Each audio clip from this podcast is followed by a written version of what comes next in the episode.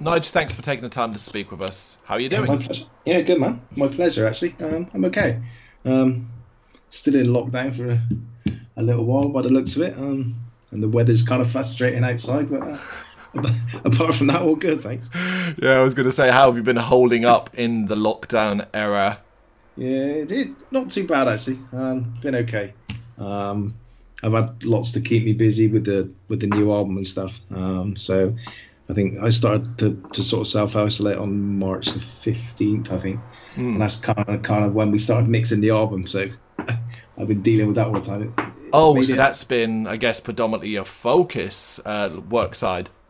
Yeah, it, it, was kind of weird, and it made it really difficult. Because um, usually I'd go into the studio with the whoever was mixing the album for the first few days just to get everything set up and start start painting the picture, you know. But um, we couldn't do that that time because it was uh, being mixed in Sweden, and obviously I couldn't get there. Mm. Um, so we had to do everything via kind of sending MP3s by email and then phone calls back and text messages. Absolute nightmare. So you could you can imagine if there's a slight tweak that might take literally like 20 seconds in the studio, it's taking like two hours. Oh wow! so yeah, it was difficult, but uh, we got there in the end. Yeah, I was gonna say, and I was gonna be like, oh, the hard work starts now, I guess, the build towards the release. But yeah, it's uh, never done that that way before. But um, like I said, we got there, and then now uh, on to the next stage, mm. which is which is this, which is very cool. Yeah, of course, it's all about the build now. We are a couple of months away, August seventh, um, yeah. for the album. Um, how do you like how do you feel about this period? You've obviously done this enough times before but where you know you're drip feeding a single and you got to do your interviews and your press and so on. Yeah it's it's this is the only part of being in a band i get nervous about. Okay. Nothing else nothing else ever phases me. Play to as many people as you like. You can go and play with anybody you like. You can go into the studio never a nerve but as soon as the new music comes out it's a it's a whole different thing because mm. um, you just don't know how people are going to take it. You know, it's, um, ah. it's, it's, it's very uncertain. Ah, because of course there's pressure, and obviously with this release, there's a fair bit of anticipation. I mean, seven years is a long time, and but going off the release of the single, the hunger is still there from the fans. Has that surprised you? Um, no, to, to, be honest, no. Our, our, fans, I got to say, are, are, an absolutely amazing bunch of people. Um, yeah, it's been seven years; it's a long time, but it's not as though we've been out of the spotlight. You know, uh, we've been. It's only the last year or so that we've been quiet. Yeah. Um, since since Six came out in 2013, yeah, I, I, I, can't even count how many tours we've done in that time. Yeah. Um, we toured the album worldwide for two years. Um, and then the 30th anniversary of the Force album appeared in like 2016. Um, so then that tour went on for two years, even though it was a, a one year anniversary. It, it, just went on and on and on because of demand, you know. So we were basically touring for sort of four, four and a half years straight after the release of that album. And that's why everything's taken so long to um to get the album together, you know. So like I said, we haven't been out of the public eye um, in terms of live performances, um, just just on the release front. Yeah, because ultimately, when people think of Onslaught, I think think they tend to think of live performances. That is your bread and butter. That's where you guys seem to excel. Would you agree? Yeah, it is. I mean, it's it's what the band's all about, really. I mean, these days it's, it's very different to, to back when we first started and released the first three albums. Um, obviously back then uh, things were very sales based for, mm. for, bands and that's where your income came from back then. Um, whereas now it's complete role reversal. Um, your income comes from, from touring you know?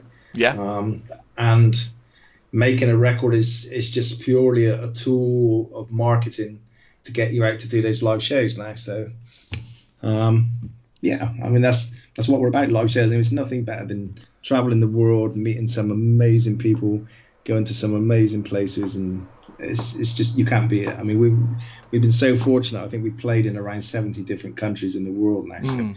So, um, it's just an had an amazing career. Yeah, it must be additionally frustrating then that having the new album out and potentially getting out live the rest of 2020 may not be something that actually happens. Mm, yeah, in particular, the fact that we had some really amazing festivals booked mm. this year, um, and we have big plans for those festivals as well. We're going to take it out it's sort of building up the show a lot and really putting some a bit more spectacular on, you know. Um, so that's that's gone down the drain. Um, yeah, I think there's still two shows that are they're hanging in there.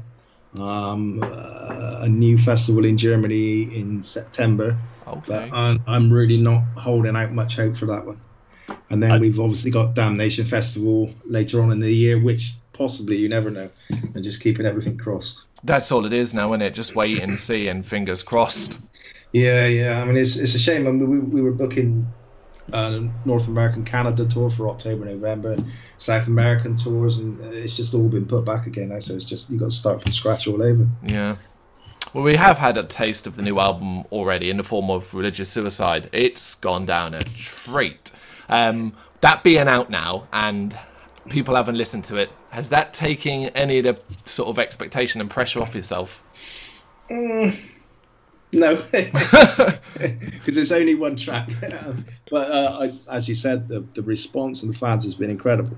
Um, yeah, um, and I, what I will say is it's from far the strongest track personally on the album. Oh. Um, you never you never throw all your eggs in, in the basket straight away. So we've we've not released the stronger tracks yet. As much as I do love religious suicide, it's it's a real real in your face headbanger pit song. Um, just so much energy. Um, but yeah, uh, there, there's a lot more to come yet from the from the album. Fantastic. And you kind of already said about being a pit filler and a headbanger. It's brimming with anger, but focused anger. Um, what's making Onslaught angry these days, if anything?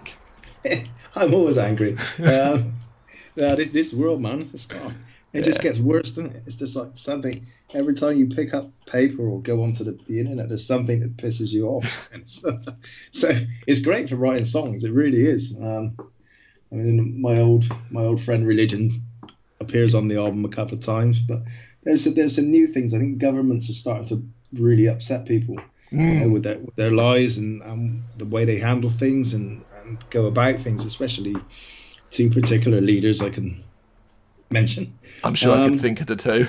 Yeah, so that's this kind of gives us a lot of fuel. I mean, there's a there's a few tracks that have a sort of political edge on the new album as well. So um, as you say, it's, it's, made me angry and, and given me some more um, lyrical fuel, if you like. Perfect. And was there a kind of singular goal with Generation Antichrist? Kind of like where you maybe thought, oh, we want it to be super heavy or super aggressive? Um, yeah. Um, every, every time we make a record, we kind of sit down and debate. You, you, you need a path where you're going to head. Otherwise, you're sort of wandering aimlessly for a little while trying to find your feet. So, um, me and Jeff sat down before we started writing this record and sort of mm. said, where should we go? Um, and it was Jeff actually came out and said, look, why don't, why don't you sort of introduce some of the the more sort of punky elements from the early days in the album? Um, I said, yeah, that's, that's kind of cool, but I never like to go uh, full on backwards. You know, I don't want to go and, and write Power from Hell or The Force again. Mm-hmm. But, but, but what we did do, we, we've we've touched on those albums, um, particularly maybe The Force um, in a modern way. Um, tried to bring that kind of attitude and and vibe into 2020. You know, um, I think you'll find that six was probably the most, what for a better word, technical record we've ever made. Mm-hmm. Uh, quite busy, lots of intricate riffs. Whereas this one has gone back to more simplicity, I would say. Um, much more open rule riffs, um, and I think it, it, it just the aggression benefits from that openness, you know, without too too much busyness going on. Um, yeah. And yeah, um, that that was the plan. We we, we a few little punk elements in there, and I think the chorus in um, the opening track, "Strike Fast, Strike Hard," was one of the first riffs I'd ever wrote for for Onslaught back in back really? in the day. And um, yeah, and kind of rehashed it, stole it from stole it from a song that that we never record. We never actually recorded the song or demoed it or nothing. So, but I still remember the song because I really liked it, um, and I really liked the riff in the chorus. So I, I robbed myself. That's fantastic. And the album uh, um, has a re-record version of "A Perfect Day to Die" from 2019, right? What prompted that to be included? Well, it was, it was always it was always going to be. It was the first first track of the album ah. um, that we'd written anyway, so it was always going to be on the album. Um, it was just the fact that the from the release date then until the release date now of the album was a little bit longer than we would have liked. We've had mm. a hmm. few delays and and now the, the coronavirus come in, so it's kind of put us back, back, back month after month after month. So it was always going to be part of that album. Um, so basically, we just we, we didn't re-record it, um, re-recorded the vocals obviously, um, and did a remix to make it match in with the rest of the tracks. You know, sang sonically. Yeah, it fits. It doesn't sound out of place at all. No, um, no, I, I, love the song. It's, it's great. Yeah, um, and of course, this time around, you um, for this album, have a new vocalist and Dave Garnett. What's um, is he? What's he bringing to the Onslaught camp that maybe, I guess, affects how the rest of you guys have been playing? Uh, he's got so much energy. I know that. he just, he just, he's, he can't believe he's, he's actually singing. I don't think he's still sunk in yet. He's, he's singing with us. Um, was obviously he's he was a massive fan of the band before um, before he'd even joined. I mean, we've known him for a long time. Yeah. Um, so he's obviously like so pumped about actually being in the band now. It's like he, he's still pinching himself, I think. But but but the enthusiasm he's got, and he's such a talented guy as well. Um, he plays guitar, he plays lead guitar, he sings, he plays bass. So he's got everything. Um, and obviously, as I said, that that that energy is there. Um, and he, he, was obviously nervous, very nervous when he came in to do the vocals because he's he's filling some pretty big shoes yeah. of size, you know. And I think a lot of the fans were apprehensive, and, and that seems to have, that seems to have gone now. Nobody, everybody's heard Dave, and they think, wow, this is amazing. But we, um, I don't think Dave's ever been produced when he's done albums with Bullriff before. I think it's kind of like self self recorded and stuff like that. So just just to ease ease the nerves, we got um, Peter Hinton in, mm. a friend of mine. Yeah, we produced the first two Saxon albums. Um, and he's such a lovely guy. He knows music inside out, and he's he loves Onslaught. And he's such a calming influence. And he came in with Dave, and it was just it was just such an easy process. I mean, Dave Dave absolutely nailed it, and, and Pete was just guiding him along, and it, it was incredible. It's perfectly gelled together, yeah. Yeah, yeah, it was it was great. Um, got a nice little team there for the next time. well, you're a band who seems to have never taken anything, particularly your fans, for granted. Um, how important is that aspect to you, and is it something that was instilled early on? Yeah, I mean, the, the onslaught formed because we were fans, and that was it, basically. Mm. Um, so I know what it's like to, to follow bands. I mean, I followed me and my mate who actually formed Onslaught with me, Paul Hill. We used to follow bands like Discharge, GBH, Exploited, all over the country when we were kids. Um, Sleeping Rough, anywhere we could get, and just blagging guest lists off the bands because they got to know us because we were always around at every show they do. Um, so I know what it was like to be a fan, and I know what, what it was like to be treated well by those bands, you know. Yeah. So it's, it's something that we've always taken forward with us. Um, you see a lot of bands who are very kind of au fait with their fans and don't really bother with them after shows and stuff. But it's that's one of the exciting things of being in a band, going meeting all these people, as I said. Um, and it's it's just great to hang out with groups of fans after the shows and all that, and get up to the most ridiculous things and and see where it goes. You know, it's it's a lot of fun. Yeah, and you're also kind of pulling in the modern direction. You're very active on social media, on Facebook, and answering comments and stuff like that. Yeah, I think I think that's important. I'll, I'll try to do that all the time. Um, I mean, even negative comments, mm. or, or, not necessarily negative, and people don't.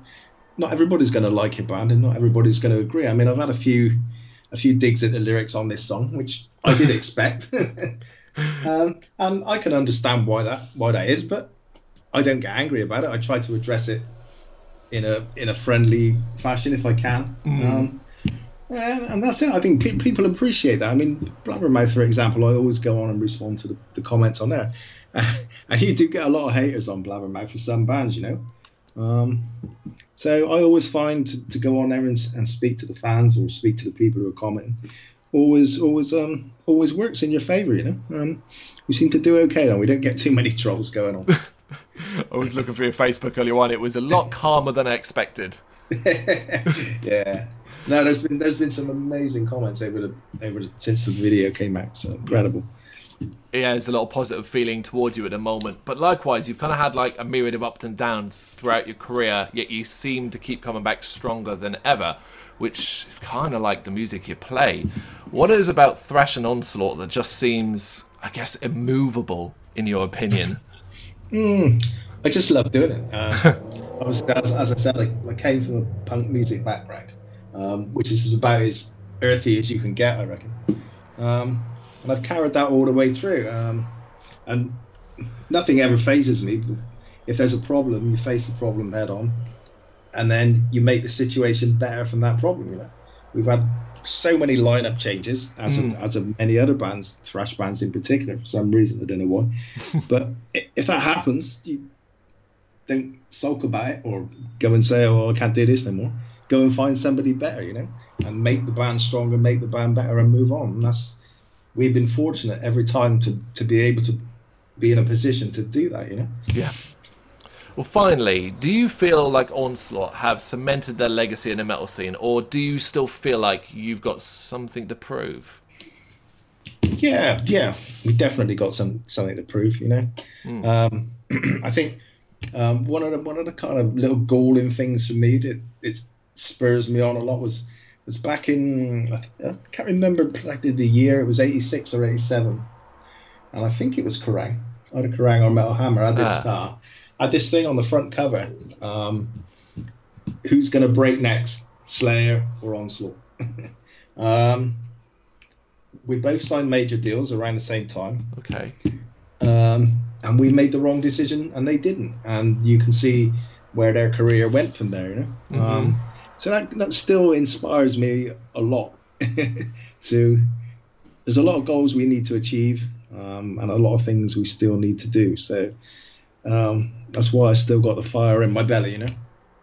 That's brilliant. Amazing to hear. Nige, thank you very, very much for your time. Really appreciate it. Thank you, Carl. My pleasure. Thank you very much for watching. You can check us out on gbhbl.com as well as on Facebook, Instagram, Twitter, and Tumblr. Go to Patreon to help us out over there. That's patreon.com forward slash gbhbl, as well as Big Cartel, where you can find some of our merchandise. We have a podcast running on SoundCloud and Apple Podcasts. And of course, if you like this video, do us a favour, hit the subscribe button and help the channel grow. Games, horror, and heavy metal. What else is life for?